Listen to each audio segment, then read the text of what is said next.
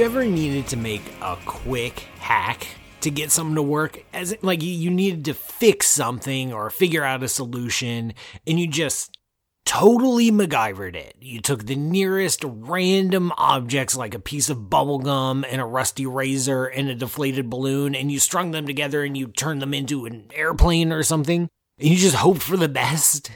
We've all done it, right? Did it work? Did it work for a really long time? Did it work so well that your ugly, quick, last minute hack that was mostly based on hopes and wishes and prayers became the standard way of doing things? Did it work so well that other people started doing the exact same thing? Did it work so well that generations later, your way of doing it, your hack was taught in schools? Did it work so well that you won a Nobel Prize for it? Well, welcome to the wonderful world of quantum mechanics, which was born in 1900 with an ugly, ugly, ugly hack that worked and stuck. And to kick things off, I need to start with black body radiation. Yes, here we go again. I think I've only mentioned black body radiation about 47 times on this show, so you already know it's kind of a big deal. And in case you forgot, or for the new folks at the table, black body radiation is a horrible name for a very cool thing. It's the radiation given off by hot stuff.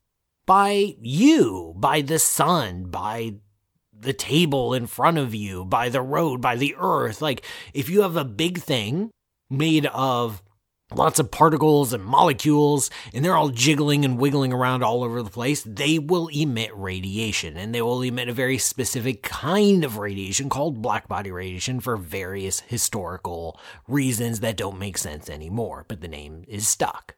And one of the most important things about black body radiation is that the, the radiation given off by a hot thing is not one specific frequency or one specific wavelength of light. It's a lot of wavelengths of light. It gives off lots of different colors, lots of different wavelengths. And there'll be a peak, like there'll be one or a few wavelengths that it will emit the most, and then there'll be other stuff along with it. So, why is blackbody radiation so important in the story of quantum mechanics? Because it doesn't make any sense. If you make a thing hotter, you give it more energy, which means you get brighter light. That's no duh. But also, if you make a thing hotter and you give it more energy, you get bluer light. Hmm.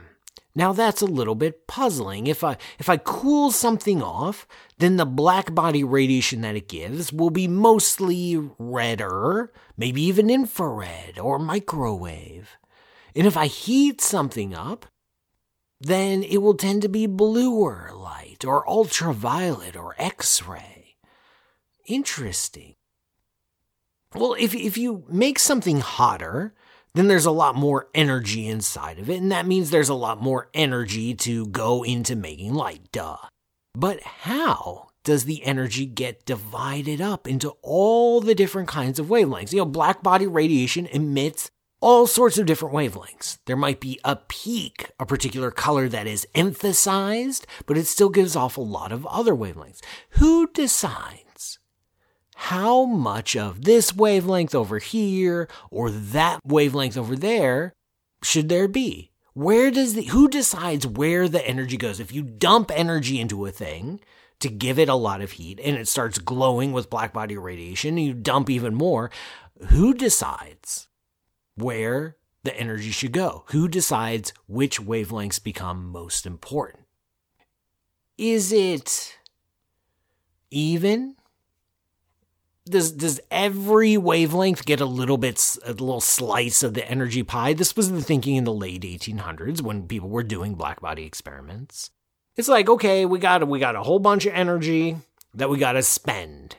Let's look at all the wavelengths of light you know all the way from radio to microwave and infrared and reds and blues and ultraviolet x-rays the whole deal. And everyone gets a little bit of energy So a little bit of energy goes into red, a little bit goes into blue, a little bit into ultraviolet, a little bit into microwaves. It's very democratic. It's very democratic. Just everyone gets a little piece.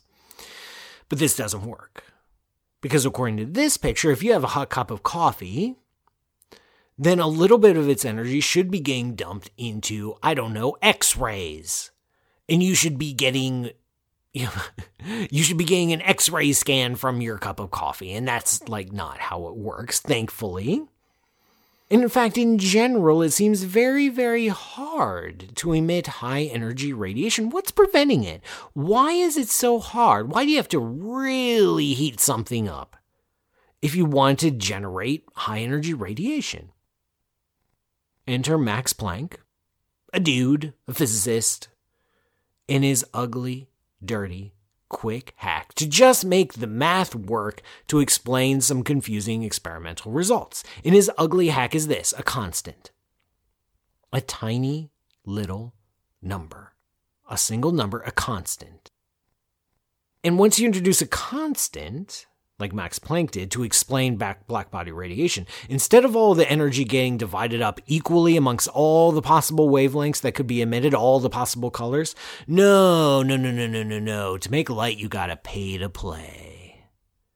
To make some light of a given wavelength, you have to pay a price. You have to chip in. You have to contribute to, and I'm avoiding the obvious Patreon pitch here just to keep you on your toes. You have to chip in. How much you chip in to make some light depends on the wavelength. Long wavelength light, like really stretchy stuff like in red or infrared or radio, are cheap. You don't have to pay a lot to make long wavelength stuff. Short wavelength stuff, really high energy light like blue or ultraviolet or x rays, those are more expensive. So that's fine. Okay. It costs more energy to make short wavelength light than it does long wavelength light. But how just how cheap is the long stuff and just how expensive is the short stuff? Like, you know, what's what's some actual numbers to put on it? Well, that's where Planck's ugly little hack comes in. That's his constant. His constant a single solitary number tells you how expensive it is to make a certain wavelength of light it tells you that short wavelength light is going to be yay expensive and there's a number a price tag on it. In that long wavelength red, stretchy stuff red infrared that has a different price tag on it. Planck's constant gives you the price tag. According to planck himself he was just really, really, really, really, really obsessed with this whole black body problem and, and, obsessed with the fact that no one had been able to crack it. And he was just trying anything to find a solution. And this idea of a constant was his absolute last resort. And it was this, just this lame idea that he's like, fine, fine, I guess I'll try this because I've tried everything else of adding a constant so that there was a minimum amount of energy needed to make a bit of light. You had to pay the price tag. You couldn't pay half of it, you couldn't pay a quarter of it. If you wanted to make light of a specific wavelength, of a specific color, you had to pay a very specific price. He didn't know how it worked. He didn't really think it was important. He didn't know how it might be connected to light itself or molecules themselves. It was just an ugly math hack, and it kind of sort of worked. And just like that, in 1900, Max Planck accidentally invented quantum mechanics. The constant that he put in, which we now call Planck's constant, in his dubious honor, he also, by the way, won the Nobel Prize in 1918 for this work. It's the minimum amount of energy needed to make some light. It's a chunk, it's a bite, it's a fundamental bit. It's a unit that cannot be divided into anything smaller. We have a word for that, for things that cannot be divided into anything smaller. We call them a quantum. Planck's constant is a quantum number. But a quantum of what? Well, Planck's constant tells us how much energy you need to make light, but the constant is not a quantum of energy. It's a, it's like a conversion factor. You know, it's like of this wavelength, how much energy to make that wavelength. So it's it's it's a little bit different. Instead, it's even more fundamental than that. It's a quantum of Patreon. Now I got you suckers. Go to patreon.com slash pmsutter to learn how you can keep this show going. It is your contributions that keep it on the air. It is your contributions that support me doing all my science outreach and communication. I sincerely appreciate it patreon.com slash pmsutter. Ahem. Planck's constant is not a quantum of energy. It's a quantum of action. Yeah, action. Action. I know it sounds simple and kind of weird, but I swear this is like the most fundamental concept in all of physics which is strange because it's not taught to anybody except physicists, so maybe I'm breaking some secret code here. So if this is the last episode ever of Ask a Spaceman, you know why. Action. Action. It is it's a little bit hard to describe. It's something we have an intuitive sense. Like if you think of where you're gonna watch, where you're gonna watch tonight, where we're gonna watch an action movie. What does that mean? There's gonna be a lot of intention. There's gonna be a lot of movement. There's gonna be a lot of stuff happening the word action in physics is movement along a path, momentum along a path. So, not just your momentum in this instant. Like if you start running, you have some momentum and you can take a snapshot. Like, there's your momentum. But if you follow that momentum along, if you actually run the race and you play that movie, that becomes action or it's like a dance. You can be you can be in the middle of a movement and dance like and you have that frozen motion. You have momentum and angular momentum, and that's great. But if you actually follow the movie of that motion, that becomes this physical concept of action. As particular units, you know, you know, everything is units like length, time, all that. Uh, the the units of action are either energy, times time. So energy applied over time, or it can be momentum times length. It ends up being the exact same thing. Like intention, momentum applied over a path, over a distance. And what it means for action to be quantized, for there to be a quantum of action, is that if you're watching your action movie, you know your action movie these aren't real people actually, you know, running around and jumping and blowing things up right in front of your face. It's a bunch of frames stitched together to give the illusion of motion. For action to be quantized means that all action, real life action, is like frames in a movie. It's like stop motion animation. That if I throw a ball and the ball follows, has its momentum and follows a path, follows a trajectory, that action is quantized. There is a minimum amount of action that can be applied in this universe. And the value of that amount is Planck's constant, the quantum of action. That's all well and good and, and very, very seriously important, I'm sure. But in 1900, it was just an ugly hack without any any weight, any significance, any deeper meaning. It was it was just proposed to solve this one little black body problem, and that was pretty much it. And it stayed that way for like a decade. This idea, though, needed weight, and leave it to Einstein to give an idea weight. He was interested in a totally different problem, something called the photoelectric effect, which was this very basic experimental setup where if you shine a flashlight on a chunk of metal, then electrons will pop off the metal. Hooray! And I want you to imagine pouring like a bucket of light into the metal. Like you're shining your flashlight and, and, electrons start popping off. What do you expect? What do you naively expect the electrons to do? Well, you would expect that if the light was more intense, like if you got a brighter flashlight, then the electrons would get more energy and they would shoot off faster and you'd also expect if you had really, really, really dim light, then it might take a while to to build up enough energy to finally kick an electron off. Like they were like, okay, soaking it up, soaking it up, soaking it up. Okay, now I'm gone. But neither of those is right. Big surprise. Instead, No, zero electrons pop off the metal until you reach a certain high enough energy of light.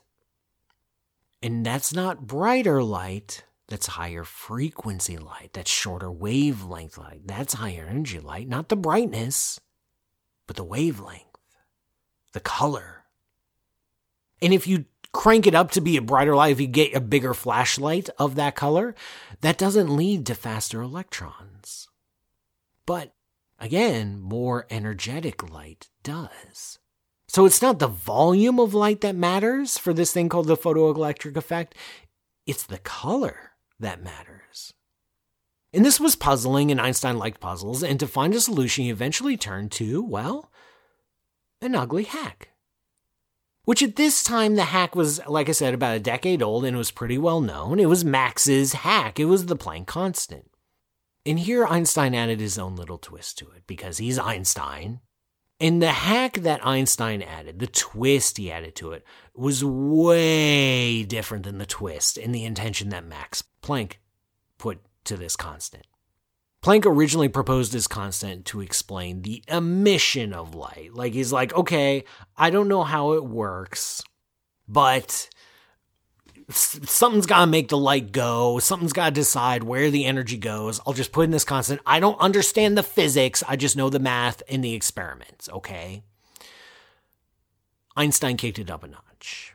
He said, oh, it's not just action that's quantized, it's light itself. Light comes in tiny little bits. Light has a fundamental, indivisible quantum unit, something we call the photon. Our understanding of the photon as the smallest bit of light possible has its origins in Max's ugly hack designed to explain some random experiment. So it was through Einstein that Max's ugly hack became kind of important but remember what his hack is a constant. It's a number, a single number derived from experiment. Planck's constant does not emerge from theory. It is not born from a desire to understand nature with beautiful mathematical form. Nothing like that. It wasn't some crazy idea cooked up in a basement. It was forced upon us from brutal experiments. Nature was shoving this concept in our faces in the late 1800s through the black body experiments, and the only way to explain it was this ugly hack. It was our only answer, and it is the only answer. That action is quantized, that light is quantized, that we live in a quantum world. And the value of that number, Planck's constant, uh, 6.626 and so on. There's a bunch of digits. 6.626 times 10 to the minus 34 joule seconds. Don't worry too much about the units. That's just the units of action. 6.62 times 10 to the minus 34. That's small. That's tiny. That explains why it took until the late 1800s before we noticed that we lived in a quantum world.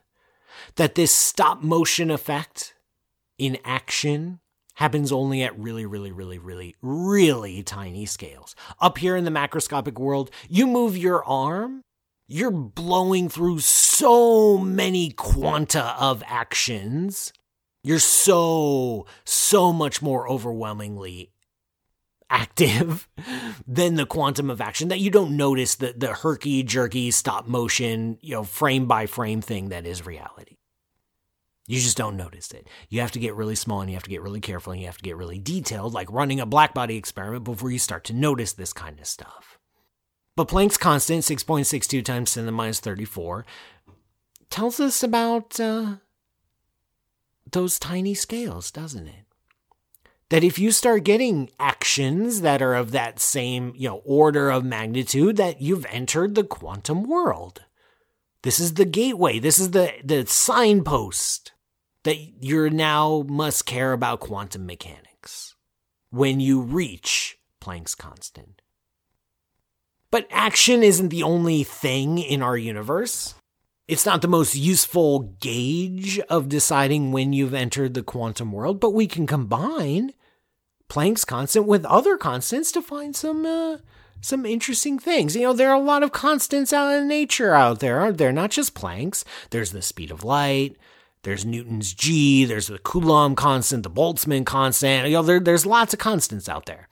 Each of these constants, each of these numbers, act as little little bosses of their respective domains, like mafia dons.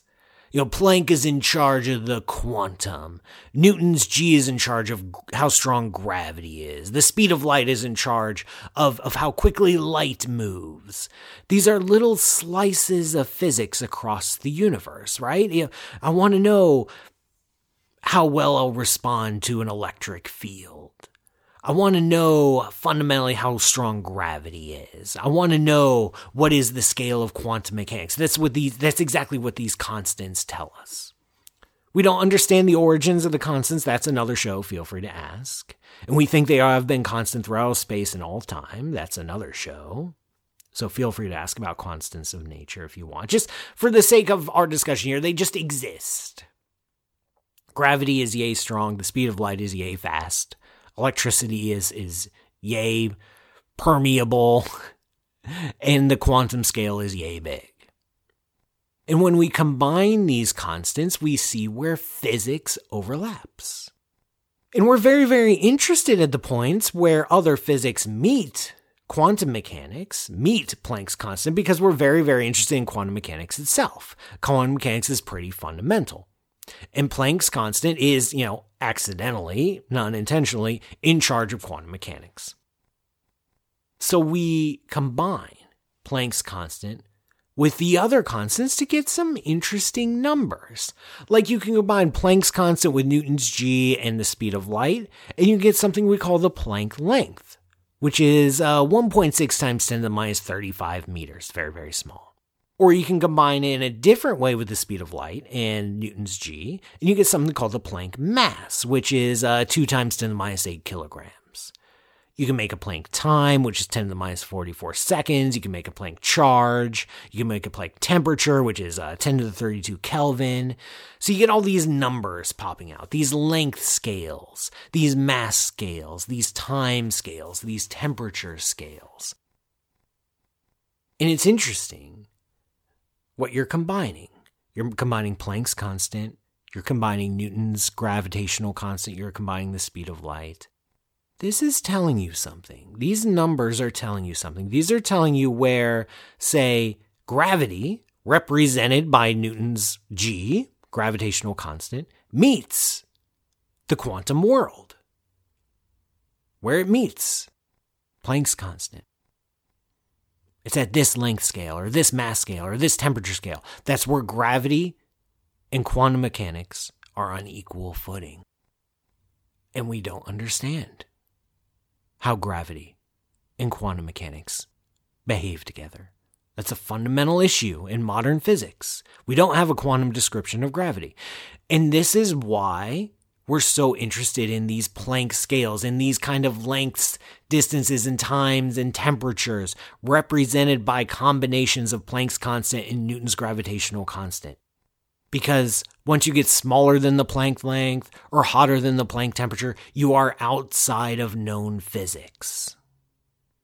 It's not a hard and fast rule, of course, but it's a sign. It's a sign that the physics you know and love may not be able to take you where you want it to go.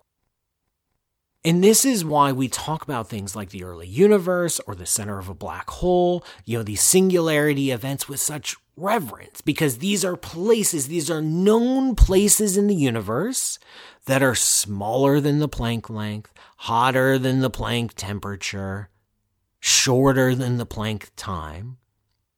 And it's telling us, ah, the Planck constant representing the quantum world meets the gravitational constant representing the gravitational world, this is where they meet. This is where they're both have an equal voice.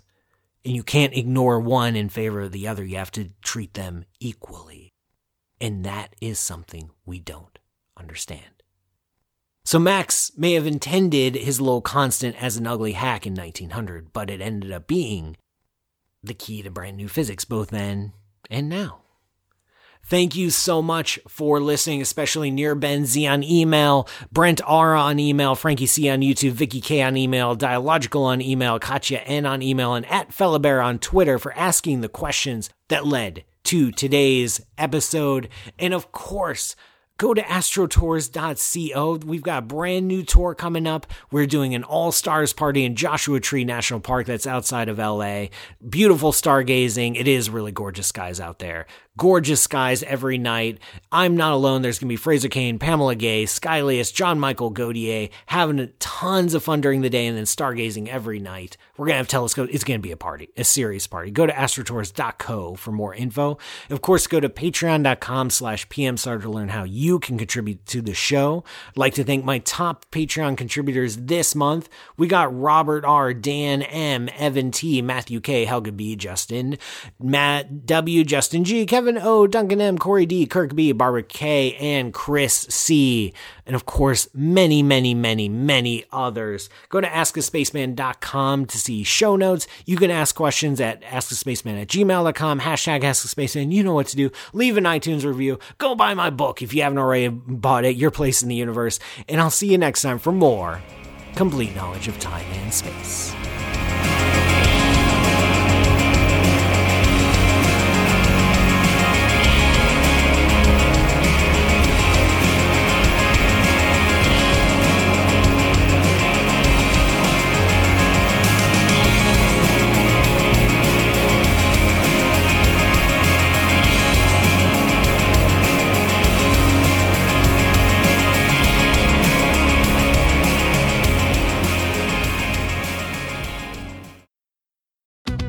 Us today during the Jeep Celebration event. Right now, get 20% below MSRP for an average of 15178 under MSRP on the purchase of a 2023 Jeep Grand Cherokee Overland 4xE or Summit 4xE. Not compatible with lease offers or with any other consumer incentive offers. 15,178 average based on 20% below average MSRP from all 2023 Grand Cherokee Overland 4xE and Summit 4xE models in dealer stock. Residency restrictions apply. Take retail delivery from dealer stock by 4 1. Jeep is a registered trademark.